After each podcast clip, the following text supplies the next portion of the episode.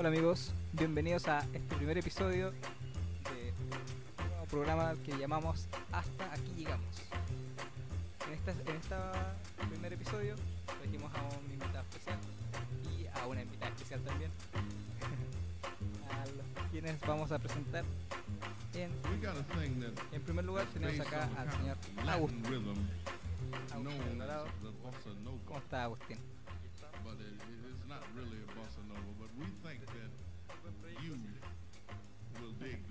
Y por otro lado tenemos a su madre,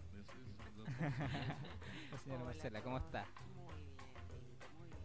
Y Me alegro también de estar acá y sobre todo apoyándote en este gran proyecto Muchas gracias. Avanza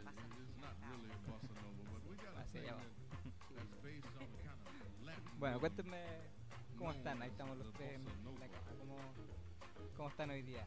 ¿Cómo se Ah, bueno, contento como te decía, y el proyecto es súper interesante. por eso estamos But it, it is not really a bossa nova.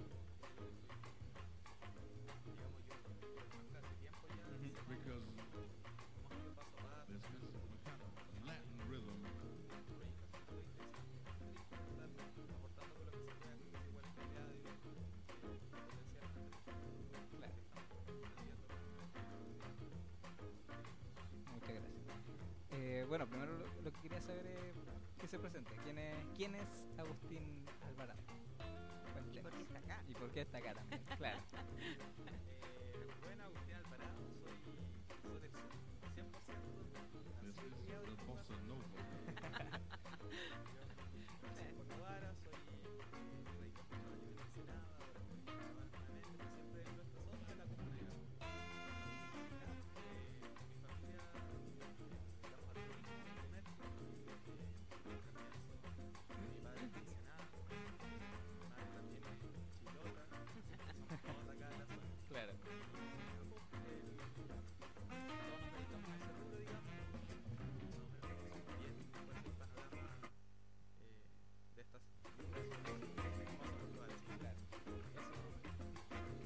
Señora Marcela, qué no puede, qué no puede contar de usted? Yo soy hija de mamá chilota, ¿verdad? Y de padre español, ¿ya? Em, y que mi madre lo conoce. Porque, eh, siempre la pregunta que me hacen es, "Pero, ¿y ¿cómo conoció a tu papá? ¿Ya? Y, porque mi mamá fue becada, se fue al extranjero y obvio, y papá. Entonces, eh, esa es la gran influencia que tenemos hoy en día con respecto al producto que sacó su nieto, Agustín, que es esta cerveza. ¿ya? Por eso eh, él es como el fundador. Claro. Y no hay nada más lindo cuando las personas honran a sus ancestros. Eso, eso es pero primordial. O sea, es increíble porque eh, nunca se pierde la memoria de esa persona ¿ya? y está todos los días presente. ¿ya? Entonces, para nosotros era, y para Agustín sobre todo, importantísimo. Además que eh, es obvio, adoraba a su tata, así que es una, una forma también de honrarlo. Claro. ¿ya? Así que, Algo bueno habrá hecho.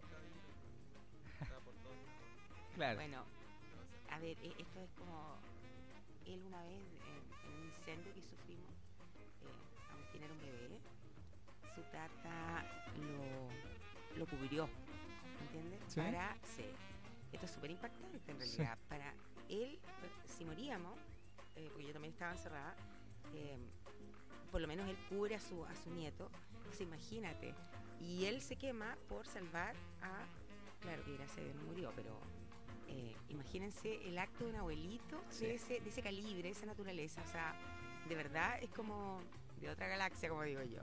¿ya? Sí. Así que, sí, increíble. sorprendente. Sí, es como. Sí, lo cubrió justamente. Ya nueve meses. Ocho. Ocho Tenías ocho meses. No tenía Sí. Claro.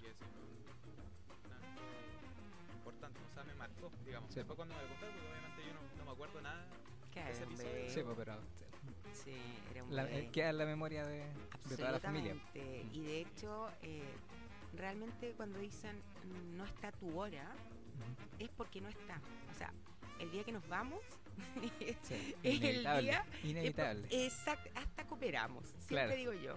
Porque justo en ese incendio eh, llega alguien que no tendría por qué haber llegado en ese momento, que era el papá de Agustín, y, y él nos rescata, o sea, entonces suponía que ahí ya estábamos encerrados y nos íbamos los tres de este mundo. Claro. Y miren, y miren lo que es la vida, o sea, sí, por eso, por eso nunca hay que tenerle miedo. Ahí entendí que nunca hay que tenerle miedo a la muerte, para nada.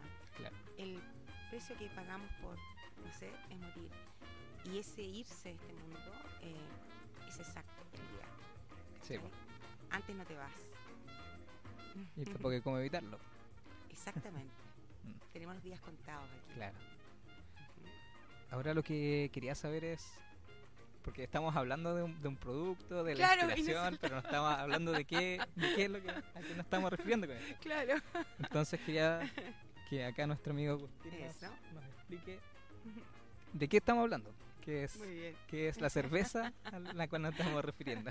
Claro. Bueno, esta cerveza, como dices en programas anteriores, es un producto local. Es una cerveza. Bueno, ¿por qué nace realmente? Claro, Esto nace porque efectivamente hay una creciente demanda del, del producto de las bebidas malteadas, como se llama legalmente, de la cerveza propiamente tal. Y, mm, y esta creciente demanda, bueno, dijimos, estaría interesante realmente hacer un producto. Y por distintas circunstancias, la verdad es que se dio. Eh, la verdad es que se formó de súper entretenida la, la marca, nació de una conversación eh, muy aleatoria, al azar, y al final se terminó eh, creando esta, esta marca. claro. Bordelago se llama eh, porque es parte de otra marca anterior, que es, un, que es el restaurante, con lo cual mis, mis padres, digamos, trabajaron trabajan desde 1999, así que llevamos muchos años acá. años. Sí, harto tiempo. Y la cerveza se crea el 2018, fines de noviembre del 2018. Así que, mm, como, como te digo, nace, digamos, de, de esa misma marca. Y nada, es una cerveza que busca, digamos, eh, resaltar todos estos bonitos paisajes, todas estas características peculiares que tiene la región y específicamente esta zona. Claro. Eh, así que, nada, salió algo bien entretenido. Sí, sí, y por lo que tenemos acá, tienes tres variedades que, que es la que hemos estado Justamente. mostrando por ahora. Tenemos tres variedades, dos variedades eh, iniciales fueron, en, en su primer momento fue una ámbar, una ámbar ale que se llama. Eh, posteriormente salió la stout, que es una cerveza de malta negra. Y la última salió, es una edición de temporada, eh, una edición de temporada de verano. Es una cerveza más fresca, Claro. es una cerveza de menta. Así que, nada, y bien interesante realmente porque no es una cerveza que se vea mucho. Había escuchado cerveza de eucaliptus, eh, quizás otras frutales, pero menta no. Así que nos lanzamos y la verdad salió bastante bien. Eh, ahora, la menta no es del gusto de todos. Sí, Eh, y así funciona el tema del mundo cervecero porque en gustos no hay nada escrito. Así exactamente. que puede que a ti te guste el ámbar, puede que a, ti, a otra persona no le guste, pero bueno, es parte, digamos, del, del, de este ambiente cervecero. A mí algo que me llamó harto la atención una vez que conversamos era que tú produces cervezas, pero no te gusta la cerveza. O sea, te gusta mucho la cerveza. Ah, sí. Sí, eso es algo que me pregunta, oye, pero eh, tomamos una chelita. Y generalmente digo que no, porque no me gusta la cerveza. O sea, Claro. no, no soy una persona que acostumbra a tomar cerveza, pero por, por las circunstancias, digamos, de, de la marca, es bueno siempre saber eh, qué opciones hay en el mercado, qué tipo de sabores hay, eh, qué se maneja, digamos. Entonces, por eso nace, o sea, por eso nace como la necesidad mía de tener que catar más eh, otras variedades Claro. distintas y, y nada, pues ir sacando como lo mejor de cada producto, lo mismo con la, no solamente con el sabor de una cerveza, una variedad, sino también con elementos gráficos, por ejemplo, diseños, ¿cachai? Eh, de eso más o menos se trata. Claro. Y en cuanto a usted, señora Marcela, ¿le gusta?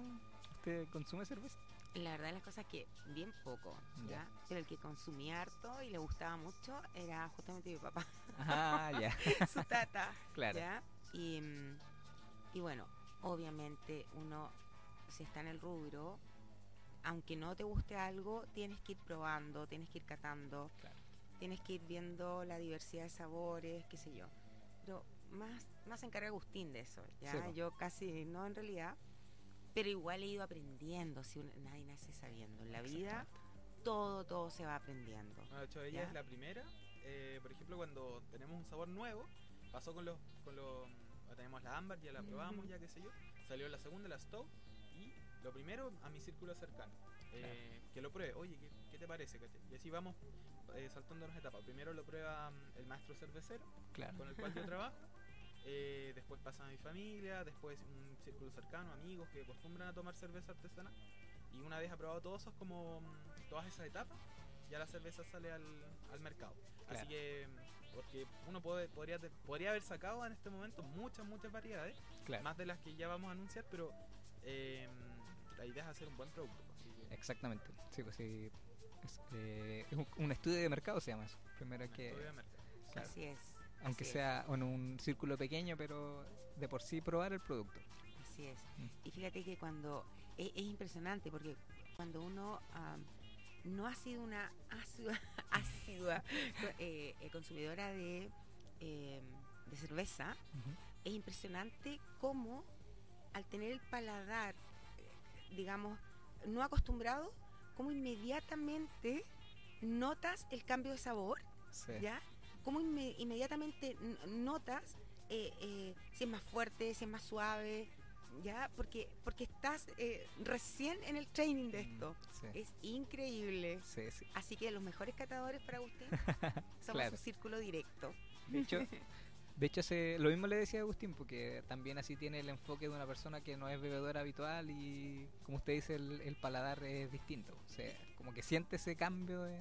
Exactamente. Y sabes que lo otro que igual es increíble que una persona que no ha tomado y que dice, no, es que yo no tomo cerveza, pero resulta que después terminas, al probar esta cerveza, terminas tomando cerveza, aunque sea poquitito, qué sé yo, Claro. pero porque te gusta. Aprendes a que te guste un producto que es tan consumido, ¿ya? Mm. Justamente porque vas catando, ¿no es cierto?, estas cervezas que Agustín ha sacado al mercado. Exactamente. Sí, sí. Es curioso el, Sí, Es raro sí. cómo funciona, pero pero así funciona el mercado. Es ex- extraño, pero a la vez atractivo. No sé. Tal es muy cual. difícil entenderlo, pero pero a la vez eh, se vuelve un bonito mundo de, en descubrir el- lo- los negocios y el, mundo de la cerveza en verdad ya es un mundo Totalmente. Y mira, y eso que yo yo antes decía, no, me carga la cerveza, no, no, yo no quiero tomar cerveza. Pero hoy en día tomo. O sea, claro. no, no exageradamente, ¿me entiendes? Pero eh, porque es agradable. sí. Le vas tomando ah, el, el- el gusto. ¿ya? Y, y entiendes después por qué hay tanta gente en el mundo que consume tanta cerveza y por qué es un producto tan, dijera mi padre, pues cielo apetecido, ¿eh? nunca, nunca se le fue el acento español, pues ¿No? apetecido, ¿eh? Sí, la verdad es que la cerveza es como un gusto adquirido, se podría decir. Sí, Exactamente, influye mucho también, em, pienso, el tema del agua. Acá en el sur tenemos una muy buena agua, ¿ya? Y lo otro que el que elabora, ¿no es cierto? Em, claro, o sea, tienes que tener un buen ingeniero en aguas porque eso es importante. Sí. El agua es sumamente importante en la elaboración de la cerveza. Corresponde al 95% del producto Ah, de sí. elaboración. Sí, ¿Tanto? sí Uf. tan así. Eh, un buen porcentaje, si la cerveza es en el fondo un líquido. Ah, correcto. Sí. mm, bueno, aprovechando también de hablar entonces del proceso del- de, elaboración, porque claro, Sí, pues. uno generalmente cuando habla del cuando uno va a un bar o a un restaurante ya una cerveza, generalmente uno la toma nomás. Uno no piensa, digamos, en el proceso que hay detrás. Y Correcto. así pasa, me imagino, con Es que ahora estás diciendo el 90, ¿el 90? sí, Y yo- del 90%. Yo pensaba 95. que era como 50-50. No, 50% para del agua, Claro. ¿no? O, eso, o sea, es harto en realidad. Sí, es harto. La cerveza pasa por cinco procesos. ¿Ya? Eh, la bueno, ¿por qué se elabora? ¿Cómo se elabora la cerveza? Tiene ingredientes, obviamente, son cuatro.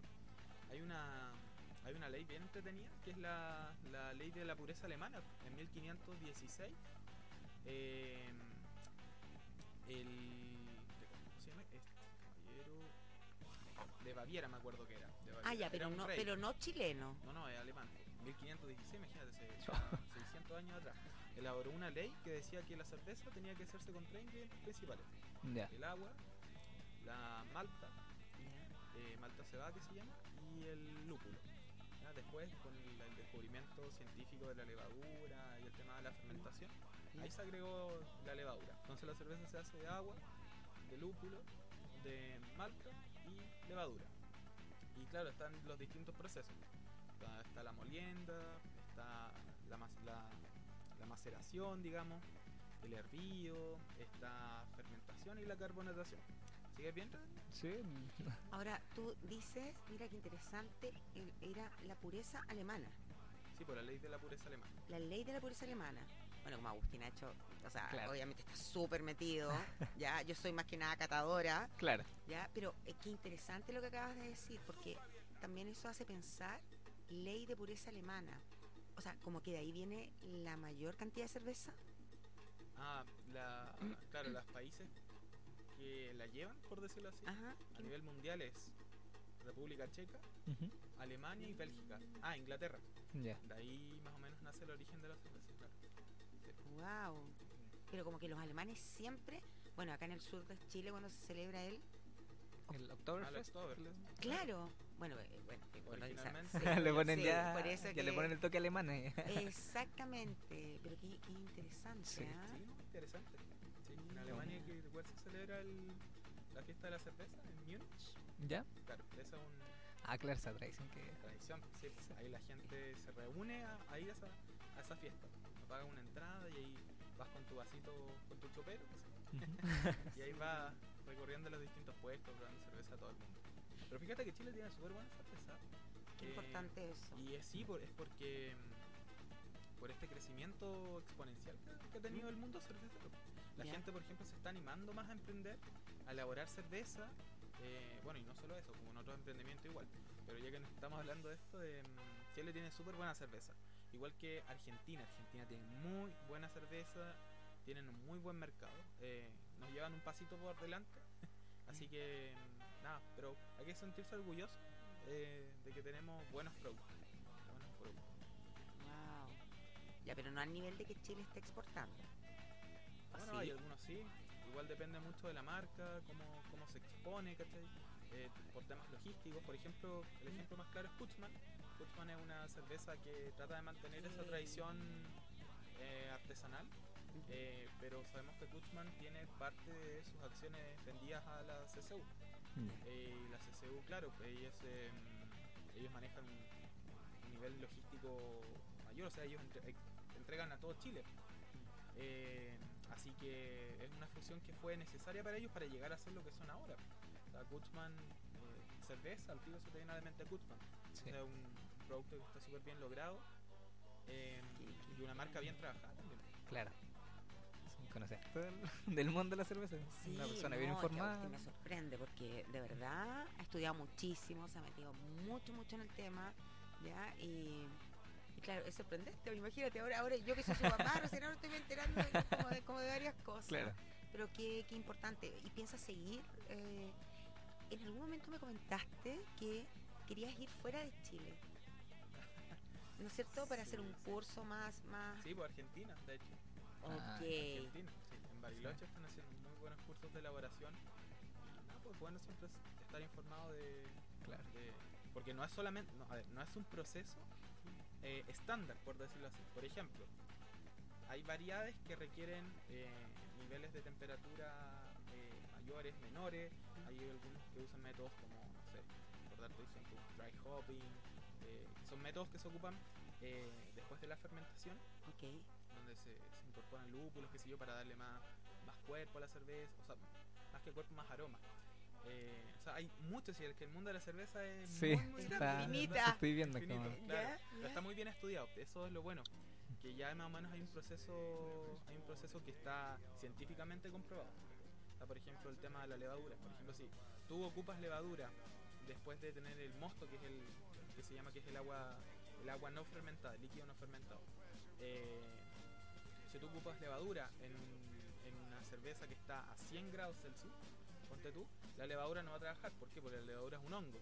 Y tú al incorporarla a 100 grados, matas ese hongo. Porque está en, un proceso de la ebullición que se llama. Entonces tú incorporas y se mata la levadura.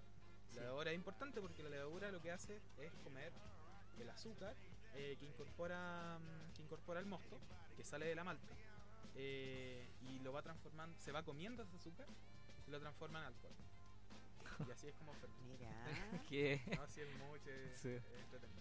Oye, Agustín, y a ver, sácanos de una duda. Y por ejemplo, si de repente tú quisieras un poco enseñarle a la gente a hacer su propia cerveza en casa, ¿sería posible que, que en un programa a futuro le dijeran ya se puede hacer esto, qué sé yo, lo tienen que dejar así, así, como para, para que la gente se introduzca?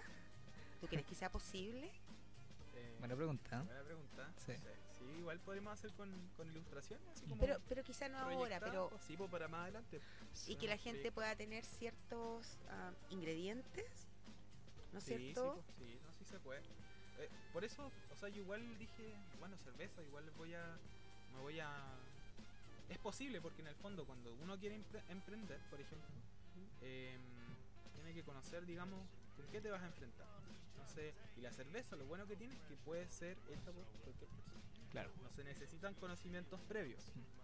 Correcto. así que no, sí, cualquiera puede hacer cerveza. Con respecto a lo que ¿Qué? usted dice, Sí. eh, bueno, todavía- yo como que todavía lo tengo como en la mente, pero cuando termine esto de la, de la pandemia, yo tengo pensado empezar a hacer más cosas, pues, salir a salir afuera a, a, no sé, pues, hacer reportajes pequeños, interesantes, y pens- había pensado en eso, pues, como, como que Agustín muestra un poco cómo es su proceso de, de elaboración de la cerveza, o salir a otras partes a, no sé, a, a mostrar Puerto Varas, por ejemplo eh, hacer este tipo de, de tours para que así fomentar un poco, hacer más conocido cosas. lindo, pero lo interesante es que, a ver, Agustín lo muestra de una forma Ujú, en que se vea que es accesible para todos. Claro. Ah, ya, claro. ¿Te fijas? Porque, claro, si uno, quiere decir, no sé, vamos a la parte donde es gigante, donde están los tambores.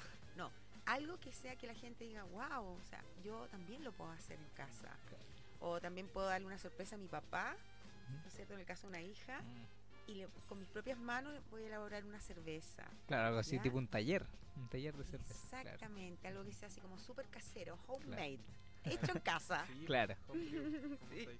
No, y eh, cuando uno, por ejemplo, los que ya sé que llevo poco tiempo obviamente en este, en este rubro, y más me debo al, tra- bueno, al trabajo del maestro cervecero porque él tiene más conocimientos que Claro, yo, entonces no, parte de lo que él hacía también me lo fue mm, inculcando.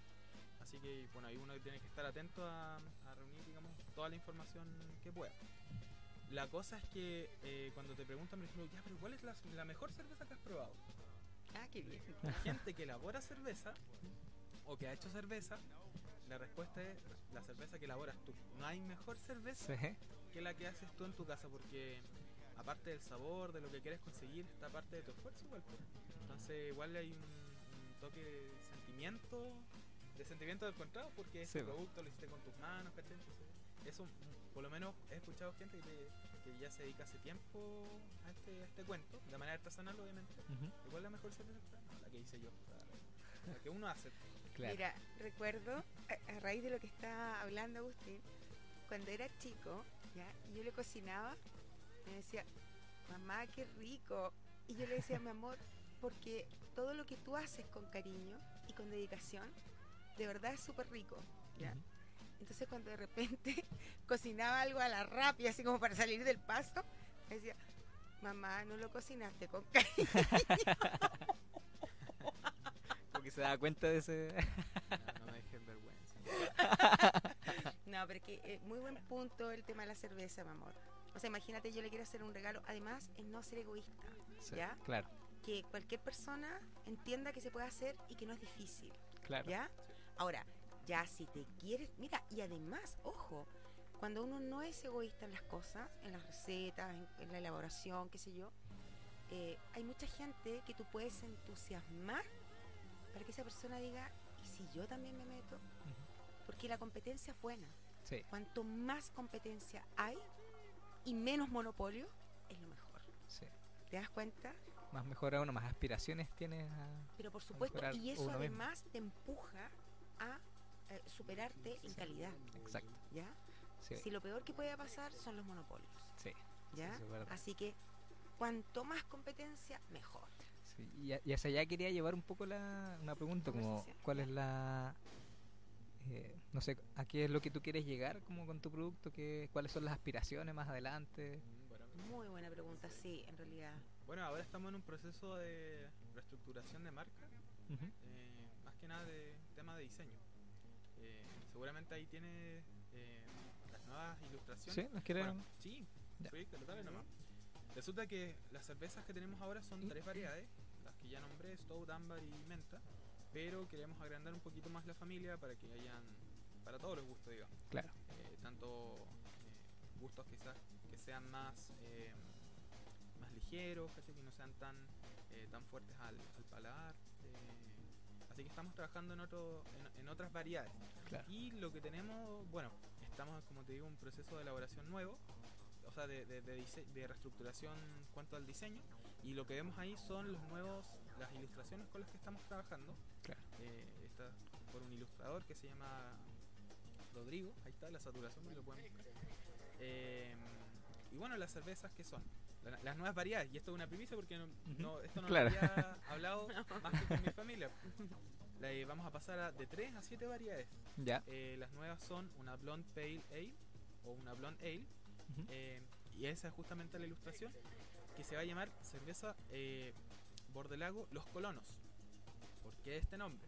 Porque lo que más me gusta de, de esta cerveza es que, o lo que quiero transmitir es este toque sureño, esta, esta impresión, porque nosotros estamos rodeados de tan bonitos paisajes, de tan bonita fauna, flora, de cosas que son de verdad impresionantes. A mí me ha tocado visitar muchas ciudades eh, alrededor de, de Chile, quizás otros lados de otros países.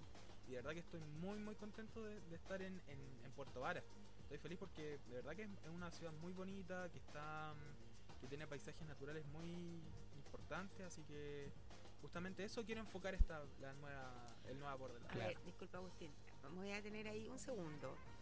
Eh, qué importante lo que él acaba de decir, porque Agustín es un niñito que ha salido obviamente fuera de Chile y qué lindo decir que Puerto Varas, tu ciudad, Sí.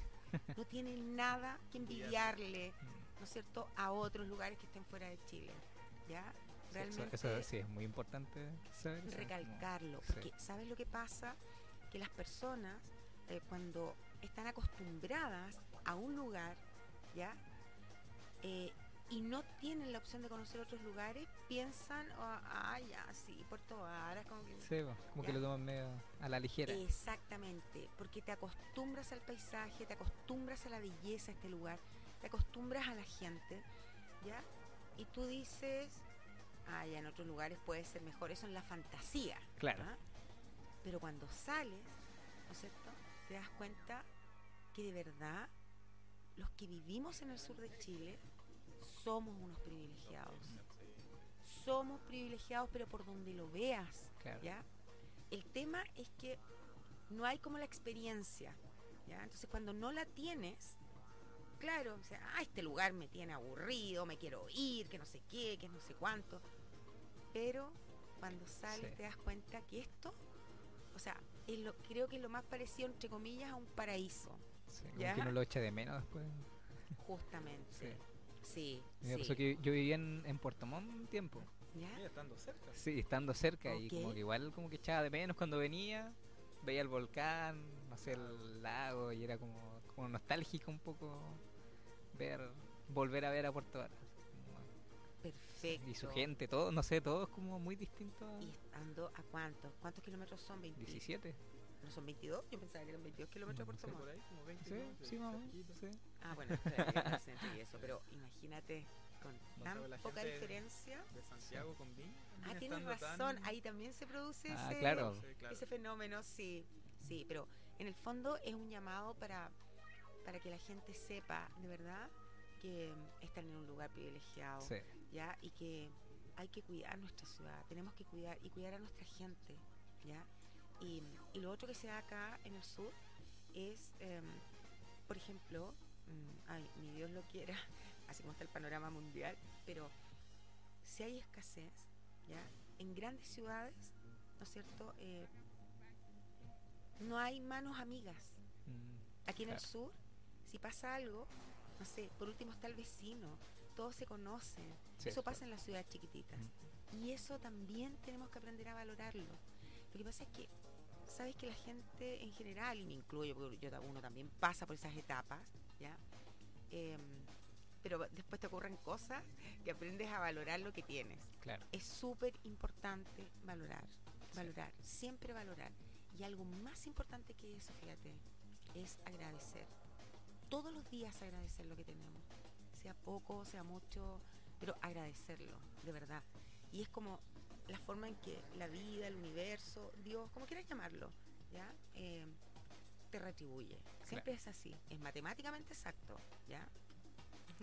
Se quería acotar así como Claro, entre paréntesis. Nos vamos saltando de repente el tema, pero claro. No, está bien, sí. que La, la idea es que conversemos. La sacamos, ¿no? Se la sacamos. Gracias, hijo. Eres adorable. Mi hijo adorable. Lindo, precioso. Bueno, lo que estaba comentando de las ilustraciones. Ya, Volvamos a las ilustraciones. volvemos a las ilustraciones. Y eso salió a raíz de los colonos, mira. Los colonos. Claro. Sí. Entonces con los colonos. Bueno, los colonos, como te digo, eh, Puerto Vara es una ciudad formada por colonos alemanes. Así que igual es una, una señal de agradecimiento a- al patrimonio que nos han dejado. po. Claro. Cultural, gastronómico, eh, por supuesto de cerveza. Eh, fíjate que no hay tan tantas marcas eh, con tradición cervecera alemana. Eh, así que bueno, ahí dije una ilustración de los colonos. Esa imagen de los colonos, a propósito, ¿Ya? un poco de historia, eh, cuando llegaron los primeros colonos alemanes a Puerto Varas, nace de un proceso de colonización. Es decir, Chile, por esos años, estamos hablando de 1840 más o menos, Chile estaba mm, despoblado por esta zona. Esto era campo, campo con selva, eh, había un lago, unos volcanes que veían, y gente como por ejemplo Vicente Pérez Rosales, que fue la gente, La gente colonizador chileno. la gente Sí, colonizadora sí. en Chile, claro. Pero es importante también destacar quién estaba de presidente ese tiempo. ¿ya? No, Manuel Montt. Montt, claro, Sí. claro. Y de hecho, eh, eh, por eso la gente a veces como no ha leído esta parte de la historia, ya Eh, no entiende por qué el Parque Nacional se llama Vicente Pérez Rosales, Claro. Claro. eh, ¿no es cierto? Porque está eh, Puerto Montt, es Mm. importante ahí el apellido. Manuel Montt. Varas. eh, Claro. Vara, muy bien. Claro. Mm. Porque, por ejemplo, Ángel Mo, o sea, que es un nombre que se ha ido como trastocando a través de la, de la historia, a través de los Claro. años. ¿Por qué Ángel Mo? ¿De qué viene ese nombre? ¿Ya? Y viene, fíjate, qué, qué dato curioso, viene de Ángel Montt, Claro. ¿ya? Ahí, Ella también de los- exactamente, que fue un médico en realidad. claro, Una ¿Ya? contracción del, del Sí, nombre. exactamente. Entonces, ¿por, por qué todo? Porque todo está relacionado, si eso es así. No son ¿ya? nombres al azar, así como. No, no, está. Todo, todo está relacionado, Claro. tal cual. Y para terminar, lo de la ilustración. ¿Ya? No, que lo que pasa es que el Estado, cuando dijeron, pucha, como está, digamos, eh, poblado hacia arriba, pero esta parte del sur no, eh, a los colonos que vinieron a colonizar se les entregó algunas herramientas. Oye, Cuatro, herram- Au- tres, cuatro herramientas Agustín, básicas. a los colonos que vinieron a colonizar, valga la redundancia. Perdón, mamá.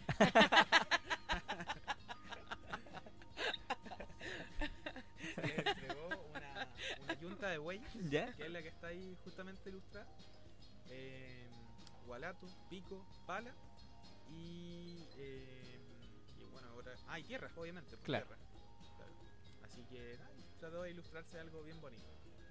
Mm, Y dijiste algo muy también importante.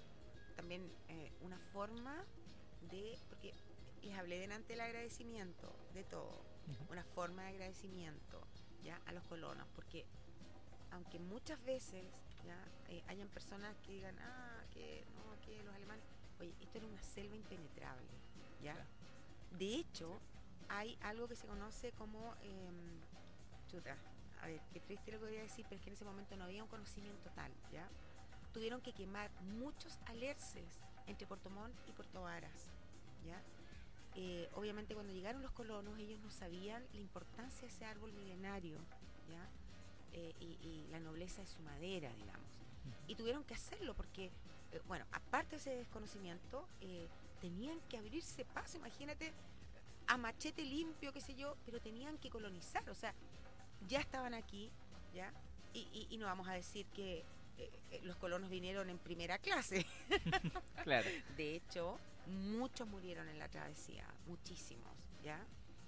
Hubieron enfermedades, eh, bueno, y hay una parte ahí también que hay que reconocerla, o sea, les prometieron ciertas cosas, ¿ya? Típica del Chile. claro.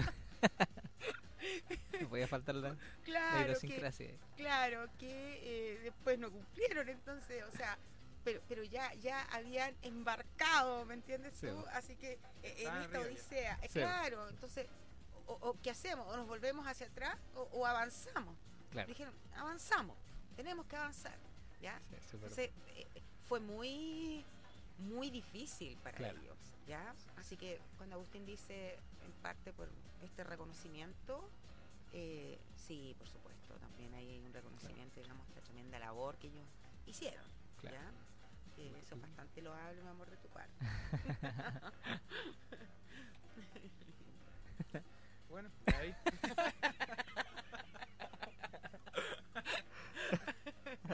bueno, hay más ilustraciones. pues, creo. Se nos acabó el tiempo. Ya, pero después Dieguito tiene que editar, con amor, él sacará lo que vea que no corresponde, no, está todo perfecto. lo sacará, pues, mi amor. sacará. Ahí vamos comentando rápido las ilustraciones. De aquí vamos con. Sí, pues los nuevos sabores, pues son cuatro nuevos sabores que van a salir. Claro. Ese es el zorro colorado, zorro culpeado también, uno de los zorros más grandes que hay, digamos, de la familia de los zorros. Ujú.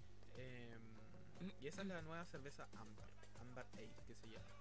Ese zorro golpeado se ve en el Parque Nacional Vicente Pérez Rosal. De hecho, es increíble, son zorritos, a ver, son grandes para, para su, por su raza, pero no es que sean grandes en comparación a nosotros, son chiquititos. Claro. Eh, y la gente le acostumbra a dar comida, fíjate. Por eso son Ah. tan dóciles allá en el parque. Andan en grupitos de dos, tres, la gente le da comida. Así que ahí se acercan y todo uno, cuando va, al- va a visitar la zona, puede ir a ver. Mira. Pero mira, también voy a hacer una, un, un alcance ahí rapidito, ¿ya? Eh, es súper importante igual que la gente sepa que eh, en el estricto rigor mm, está prohibido darle Sí, alimentación, po. ¿ya? Y de hecho no mucha gente sabe que incluso hasta a los zorros les viene diabetes. O sea, Sí, Es muy-. En Brasil sí. pasa lo mismo en el parque Iguazú, que es un parque que está en la frontera con Argentina, que están los famosos cuatíes. Ah, igual, pues hay letreros que dicen no los alimente por favor, porque son animales que, que están desarrollando enfermedades como la diabetes. De hecho portan el tétano y todo, son, peligrosos. Se ven muy adorables, pero son peligrosos. Al contacto. sí, Claro. Sí, son bonitos, sí, sí.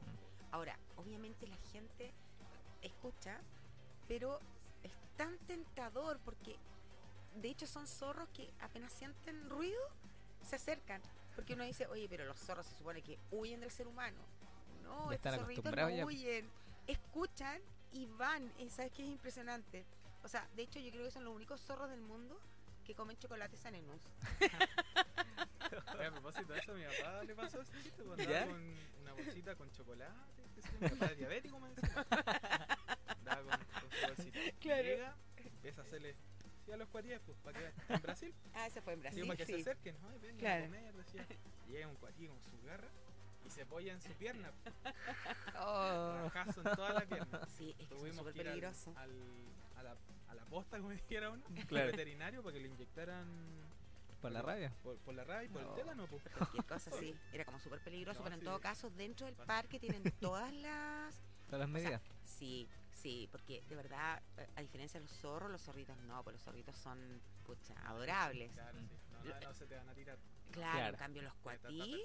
Tienen unos dientes y unas uñas que son pero brutales, o sea, de hecho cuando yo recién llegué decía, ¡ay, qué lindo los monitos! Y después cuando ya lo ves por miles, así como ya, chao mono, así como, chao, ándate. Hay que hablar la ilustración A ver.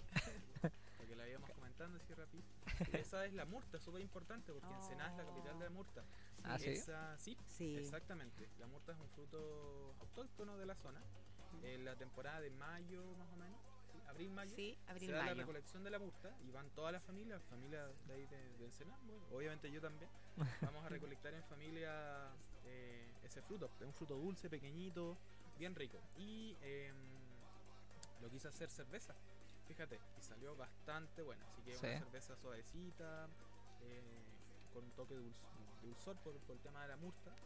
Eh, y eso, bueno, ahí está la ilustración de cómo, cómo recolectan. Es el, la rama del, del- de la murtilla que llama. Claro. Sí, la murta o mutilla. Y aquí también hay que hacer un, un pequeño alcance con la murta. ¿ya? Em, de hecho, se le conoce como la uva del monte o la uva del bosque también. Que es un nombre súper bonito. le dicen así, pero la verdad es que Claro. Pero Sí. imagínate la uva del bosque, es como que ya esta fruta, bueno, todos sabemos que nace en forma natural, espontánea, ¿ya? Y yo recuerdo años atrás, o sea, 20 años atrás, la murta era una fruta que, em, pucha, a ver, es que tiene va- varias aristas acá. Una, qué lindo ver las familias, ¿ya? Llegar en grupo, ¿ya? Un paseo fin de semana, ir a recolectar la fruta silvestre. Claro. Qué lindo. Pero también estaba la otra parte, que era que mucha gente sacaba las ramas de cuajo, ¿no es cierto? Y se las llevaba. Ah, Entonces ese era un daño que se iba Sí, po. produciendo, ¿ya? Y un daño que con los años se fue notando demasiado. Entonces, eh, chuta, hubo prohibición de eh, llevarse las ramas, eh, actuaron los guardaparques allá. Eh, hu- hubieron ahí varias, va- varios puntos que, chuta, que ya después no. Hacer esto en familia, o sea, por favor, porque uno tiene que ser Sí. cuidadoso, ¿me entiendes? claro. Es como sacar un otro. árbol y tratar de plantar otro para que, ¿ya? Bueno, esa cerveza, la murta se llama, la- se va a llamar o se llama, ya está, en- ya está el nombre elegido. La Gran Sureña. La gran, ah, la la- Gran Sureña. Y esa va a ser una cerve- cerveza murta, la Gran Sureña. Ujú. ¿Qué otra ilustración hay por ahí? Vamos. comentándolas. Oye, así como después de una semana, ¿cuál otra más? Claro. así como todas las variedades. Ahí el un resumen. Claro, un resumen. Oye, ese es el volcán Osorno. Esa, el volcán Osorno que es como el, imagen icónica que tenemos acá en la Claro. región. Y la tenemos acá al lado, en Ensenada. Así que, mm, bueno, la cerveza obviamente es de Ensenada. Así que tiene mucho que ver. Esa cerveza se llama 1869 y ese año es por la última erupción que tuvo el Osorno. El Osorno eh, lo comparan mucho con el Monte Fuji, creo que se llama. Fujiyama del Japón. De sí. Japón. Es un, es un volcán que tiene una, una forma perfecta, le llaman algunos. Es como la típica forma del volcán que uno dibuja cuando Ah, claro. Ya, ese es el Osorno. Pero lo, lo, eh, importante eh, que hay que destacar ahí es que el, el volcán Osorno, como muchos creen, eh, no explota por la punta. Cuando, por ejemplo, si explotara, ¿Ya? explotaría sería eso. Explota por sus por sus eh, cráteres. Claro. Y el Ah. volcán Osorno tiene 23 cráteres, si no me equivoco. Siendo la burbuja, que es uno que es bien famoso. Que Lo pueden visitar incluso. Por ahí explota. Entonces explota como por Ah, sí. Ah, Sí. Un dato curioso de Oye, sí, sí, es que mucha gente no sabe eso, ¿ah? Y Sí. fíjate que el cráter La Burbuja, el que señaló Agustín, ¿ya? Es un cráter que eh, además tiene un mirador ahí, pero, eh, hay, pero hay personas que hacen rapel. Eh, ¿qué- ¿Sabes lo que es el rapel? No. Bajan no con escuché. cuerda. Ah, ya, ya. Es súper interesante, pero, o sea, a ver, bajar es súper fácil. Luego, subir. subir, imagínate, con todo tu peso, tienes que ir subiendo. Ahí, ahí es un poquito problemático.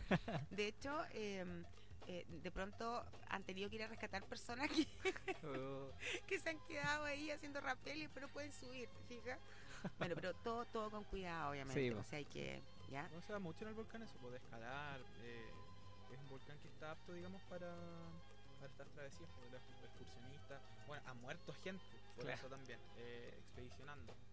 Eh, de hecho, hay un chico, una familia, ¿te acuerdas? La familia holandesa. De este chico que se llama Mm, Martín. Martin Visser. Visser, Martin Visser. Los papás vienen Sí, todos los años de Holanda sí, son a ver si holandeses. es que hay información de su hijo. Sí, Porque él murió, bueno, Sí. se cree que muere, que murió en, en, digamos en un, en un hoyo que, que tapado con nieve. Oye. Una grieta, digamos. ¿Y esto hace mucho tiempo? No. Y hace como 20 años. 1987 más o menos Claro. fue. Oh, En bastante tiempo. 1987. Sí, mucho Lo que pasa es que es súper interesante co- conocer esa historia porque eh, qué buen punto tocaste ahí. Porque hay gente que subestima también los peligros Sí, de un volcán. eso es verdad. Y sobre todo cuando es gente que viene de afuera. ¿ya? Y este caso fue súper emblemático porque eh, este chiquitito, eh, a, a ver, hay mucha gente que no entiende que un día puede amanecer maravilloso, así como con mucho sol, todo espectacular, claro. Entonces, ¿qué pasó con Martin Visser? Él sube, ¿no es cierto? Sin, sin zapatillas adecuadas, sin... De hecho, en ese tiempo, que era mi época, así como las zapatillas North Star, eran como las clásicas, así Claro. como el, había otra, me acuerdo, las, las ah, Pluma, Ah, ya, Pluma sí, que sí, también sí, eran como sí. súper... O los jeans Cheldis, que eran como de la época. Ay, ay, no. Bueno. no Sí, pues, obvio, pues mi amor, si la mamá tiene sus años. Bueno, entonces, ¿qué pasó con este chiquillo, con Martin Visser? Eh, él sube sin tomar ninguna precaución, sin un equipo adecuado. O sea, Sí, imagínate no, con... exacto. No, no, se dejó, a- avisó en el refugio, ¿ya? Ah, ahí donde él se alojó. Eh, y de hecho por eso se inicia después la búsqueda, pero Ah. Bueno, y empieza a caminar. El tema es que eh, el volcán tiene algo bien especial también. Cuando tú empiezas, porque a mí me ha pasado, en algún momento de mi vida me pasó, empiezas a caminar hacia arriba, es como que ves la punta y sientes que está como muy cerca. Cerca. Sí. Entonces es como un verdadero imán y tú sigues y sigues y sigues. Y una vez me pasó a mí, me asusté mucho porque cuando miro hacia atrás veo que había avanzado mucho y, y sentía que estaba súper parado. Y yo andaba con zapatos comunes o zapatillas comunes, qué sé yo. Y fue toda una odisea bajar. Ah, Imagínense, pero acá eh, lo que le pasó a este chico, a Martin Visser, fue por el tema del clima en realidad. claro. ¿Ya? Se confió. Claro. Ah. y lo agarró una tormenta. Justamente, es que el tiempo cambia en forma sumamente abrupta. Abrupta Mm. arriba, sí. Claro. O sea, a tal punto que, por ejemplo, la distancia entre eh, Agustín y yo no, no, te, no te alcanzas a ver, no se ven las caras. Entonces, subestiman Sí. lo que es el volcán Osorno. Subestiman ¿Ya? los riesgos que pueden correr en zonas que no conoces. Justamente. Y lo otro, imagínate, se nubla todo, te desorientas, ¿ya? Y lo otro, las grietas. Cuanto más arriba, hay grietas. Grietas peligrosas que tú no te das cuenta y te puedes caer. Claro. Y, y esto fue lo que al, pare- al parecer, ah, sí, es sí, lo más probable. Claro. ¿ya? Qué Increíble, ¿ah? ¿eh? Vamos con otra ilustración entonces. Vamos comentando. Las acá. No está, está buena el- la conversación. Sí, que son datos. Ah, Esa de. Ah, sí, igual. Es, eh, esa cerveza se llama La Esmeralda. La esmeralda. Sí. Y es chistoso porque la Esmeralda hace alusión a tres cosas. ¿Ya? Primero, la Esmeralda es la chica que sale ahí, que es un, es un relato, una pequeña leyendita que hice. ¿Ya? Eh, la Esmeralda por la piedra preciosa. Y Ujú. la Esmeralda por el nombre que recibe el lago Todos los Santos, que se llama, que también le dicen lago Esmeralda, por su color. Que es un. Es de ese color que está ahí, de hecho. Es un, Claro. un verdoso, verdoso Esmeralda. Ah, ya sé. Entonces, claro, la, la- esta leyenda cuenta que, es que esta mujer es la guardiana de ese lago. Entonces, los, bote- los boteros que están en el lago en el lago Esmeralda, que ellos viven, de hecho, viven ahí, po, y se dedican al turismo. po. Son gente que arriendan sus botes y van a hacer paseos en lancha Tiene- todos los turistas. Pero tiene otro nombre también el lago Esmeralda, no te Lago olvides. Exactamente, Lago lago Todos los Todos los Santos Claro. o Esmeralda. Claro, ¿y por qué se llama Lago Todos los Santos? Porque fue descubierto el día de, to- de todos los santos. Bueno, Así pero es. yo quise darle ese de lago esmeralda, que es un verdoso, que se asemeja también al color de, de la menta, en- entre comillas, porque Ah, ya. esmeralda, claro. Pero eso es más o menos lo que quise. Entonces esta guardiana del lago pasa, digamos, cuando sale la luna, es cuando los boteros pueden notar su presencia porque su, lo- el color de sus ojos, que también es esmeralda, la piedra que lleva, eh, se refleja con- hacia el lago. Claro. Así que interesante. A ver, Agustín, ¿y tiene una corona también? ¿Como una corona o no? Sí, pues tiene una corona, ¿Ya? una corona de menta. Ah, ¿en hojas de menta que de recogió- menta. Como que todo tiene su, su No, sí, significado. todo, tiene, sí. todo tiene su significado. Las Claro. ilustraciones están pensadas Ujú. eh, especialmente para cada cerveza. Ah, mira, qué, qué interesante. ¿eh? Oh, qué hermoso. Ahora mira, igual eh, pienso acá, igual es un poquito importante, o sea, no un poquito, en realidad es importante, porque la pregunta es ¿por qué tiene ese color el lago Esmeralda? Si no me equivoco es por las algas. Eh, no, esa es Laguna Verde.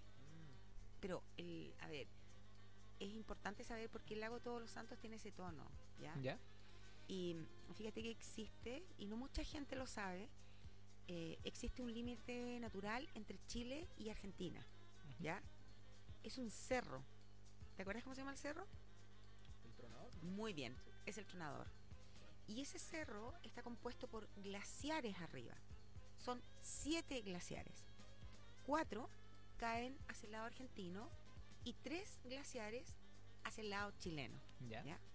Oye, cuatro hacia el lado argentino siempre nos ganan. Pero ganamos dos Copa América. Claro. Esa no las quita nadie. se quedan- a veces saltaron al fútbol. Bueno, pero ¿qué es lo que pasa? Imagínense, ese cerro tronador tiene 3.400, eh, y, sí, casi 3.500 metros de altura. Gigante. Sí. Ahora, yo he tenido el honor de estar a las faldas de ese cerro, ¿ya? Cuando uno viaja desde eh, el lago Todos los Santos o desde Petrohue, por decirlo de una manera, hacia Bariloche, hacia Argentina, ¿ya? Es el lago famoso, que se llama. Claro. así es, donde haces tres Es navegaciones. que ella fue guía de turismo.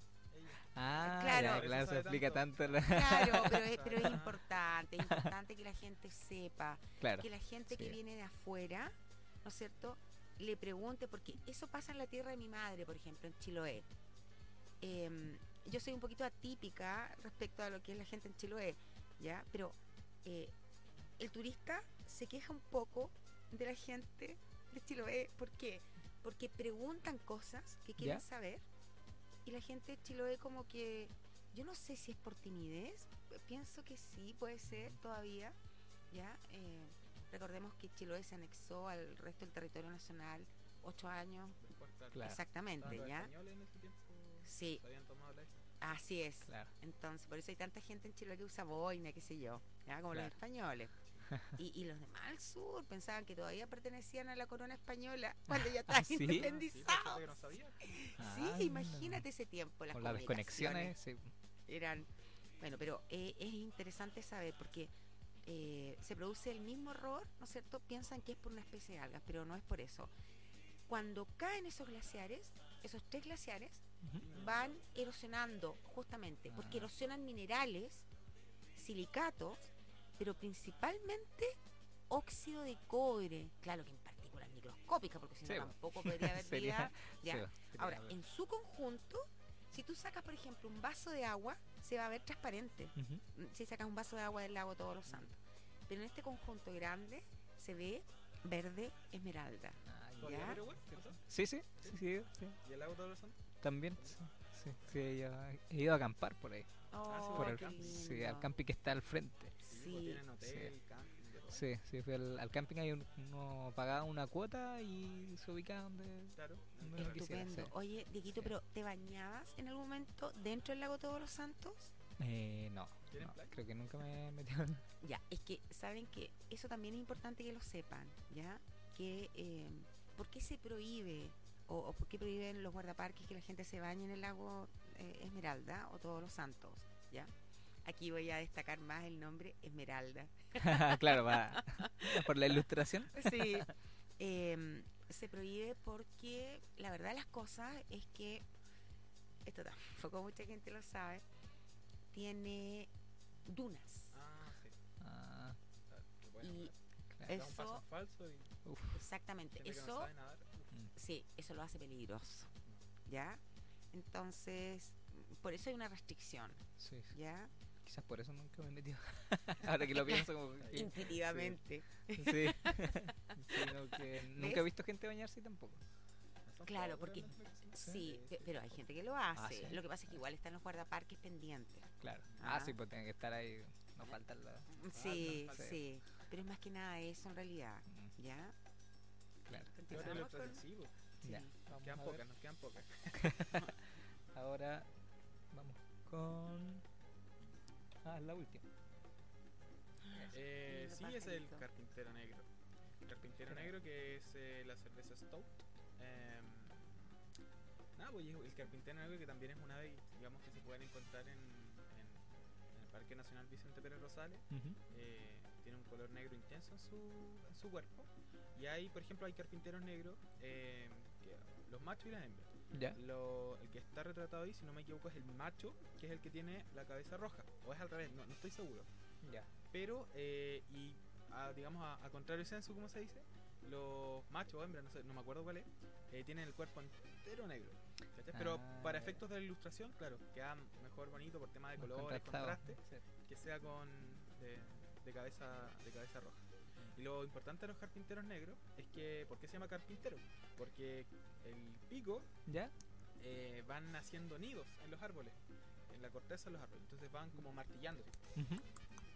Y cuando cantan, tienen un sonido muy peculiar. Entonces, por ejemplo, hay gente que se dedica a esto, no sé cómo se llama el estudio del. La ornitología. La ornitología. Sí, sí. Eh, Pero la gente, en- cómo- disculpa, en forma simple dice, ah, ya, sí, los pajareros.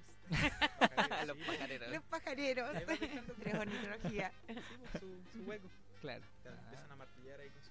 Ya dice- así se llama, carpintero negro. claro. A Ya, pero- de la cerveza negra. Ahí tú ah, explica por qué lo relacionaste, Por el color, básicamente. ah, básicamente por el color. Sí, porque es un ave también que es de la zona. Se puede encontrar acá mm, si visita este- esta zona. Entonces, por eso, pues, o sea, el- el- este nuevo proyecto de reestructuración de imagen Ujú. está pensado justamente para que el turista, cuando toma la cerveza, se lleve o algo, un recuerdo de cosas que puede encontrar. Entonces, por ejemplo, ya, ya, digamos, tengo en la mente eh, un pack con las, con las seis variedades distintas. Entonces, Claro. él va cachando, por ejemplo, el carpintero negro, los colonios, y le va a dar, o va a preguntarse, pero ¿por qué se llaman así? Entonces van a ver la etiqueta y van a ver la historia que hay detrás. Ah, Ahí claro. Está todo el Ah, tema ah. de... Pero, bien. pero Está bonito, que- que- Bonito el sí, ah, sí. porque entonces Agustín trató de relacionar todo, pues. Sí, que todo tenga una relación y que la gente no se olvide.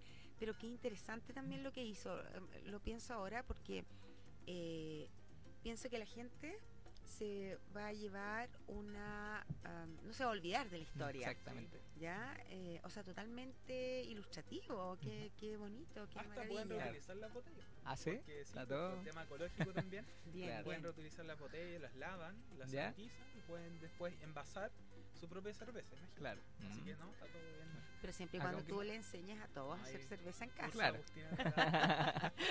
Hagamos un resumen entonces. Para que. Bien. Bien. Entonces aquí tenemos a los colonos, que es cerveza Blonde Ale. Blonde Ale. Luego tenemos acá al. al oh, ahí Al zorro, Zorro colorado, zorro pulpero que se llama. ajá, que es, es cerveza, Ámbar. Ámbar cerveza ámbar. Luego tenemos a, al sure- sureña, La gran sureña. la gran sureña, que es variedad de, Murta. de murta. El volcán Osorno, La 1869. 1869, que Una IPA, variedad, se me había variedad. IPA. Sí, Esa. sí. La Indian Pale Ale. Luego tenemos Esmeralda. Que es variedad menta. Y finalmente el carpintero. Carpintero negro. Carpintero, negro, que es variedad stop. Yes. Eso es lo que. Ahí está entonces. Yes. Eh, ¿Qué les pareció? Vamos un pequeño corte antes de, de despedir la, la, la sección. ¿sí? Sí. Sí, al final, pero, Sí. pero está bien. Pero bien explicado. Eso es Sí, importante. eso es lo. ¿ya? Y que la gente eh, que la gente se le quede porque Sí, po. si bien es cierto Agustín dijo bueno claro mi mamá fue guía qué sé yo y, y fíjense que es, es- es como bien divertido porque en algún momento eh, turistas como los brasileños por ejemplo Que no tienen Claro. volcanes. allá en Brasil. Ah, sí. ah, No tienen sí, volcanes. Ah, por eso. Ah, por ellos adoran acá venir Claro. a Chile te Ah. juro sí ellos no tienen volcanes como en punto mm. eh, yo les explicaba todo, ¿ya? Todo así, pero con pelos, con señales, con... De repente, mucho es malo.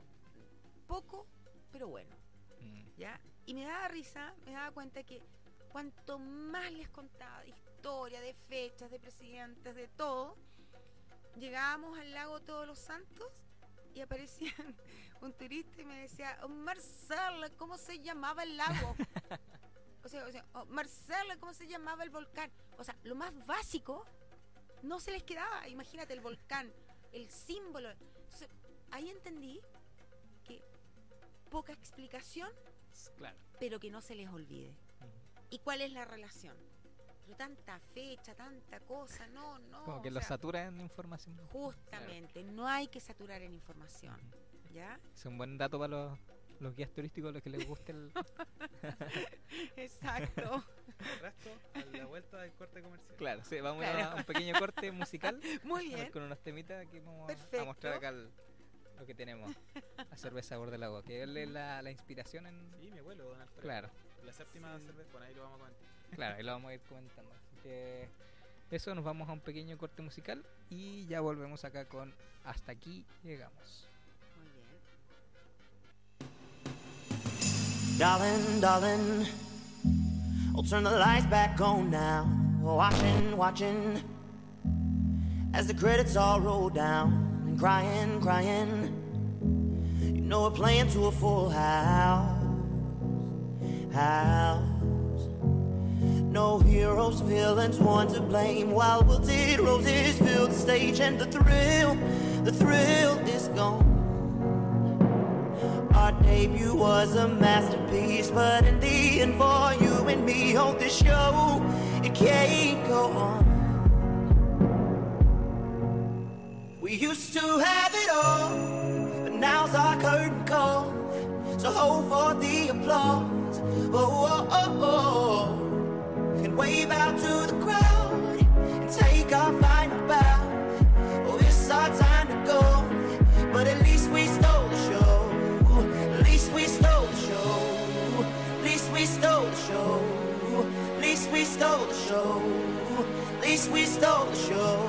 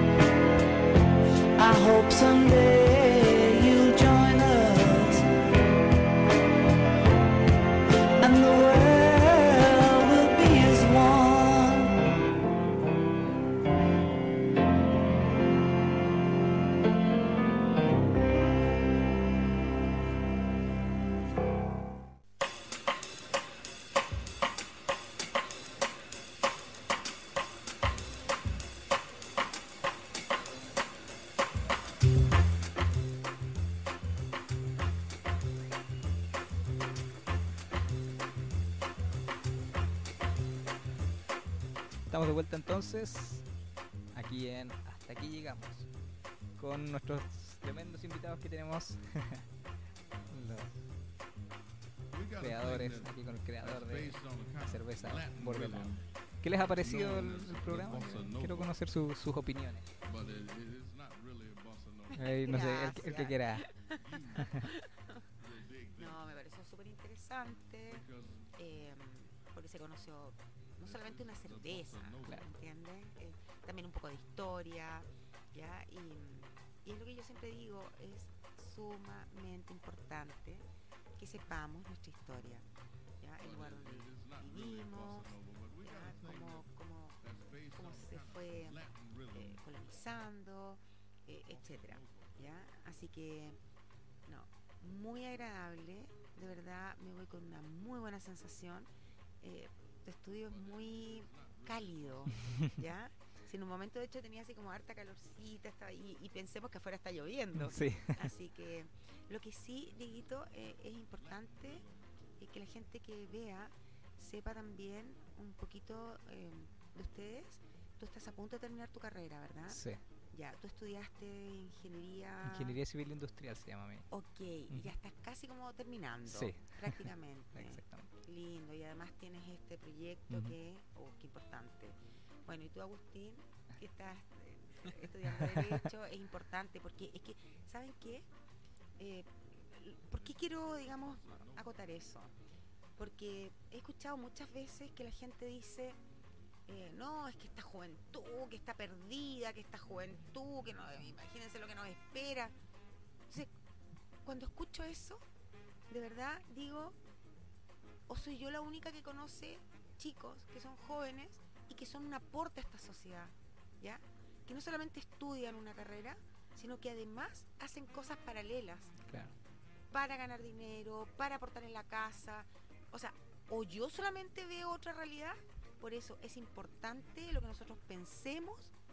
Oye, el, sí, pues, y el rol Y de la que- comunicación, que es súper importante Claro. hoy en día, o sea, con esto de las redes sociales, es importante, digamos, saber eh, cuál es tu rol, es un rol fundamental también, de informar a las personas, de entretenerlas también, bueno, Claro. hay distintas eh, cosas que se puede hacer, así que, no, sí, Sí. buen punto.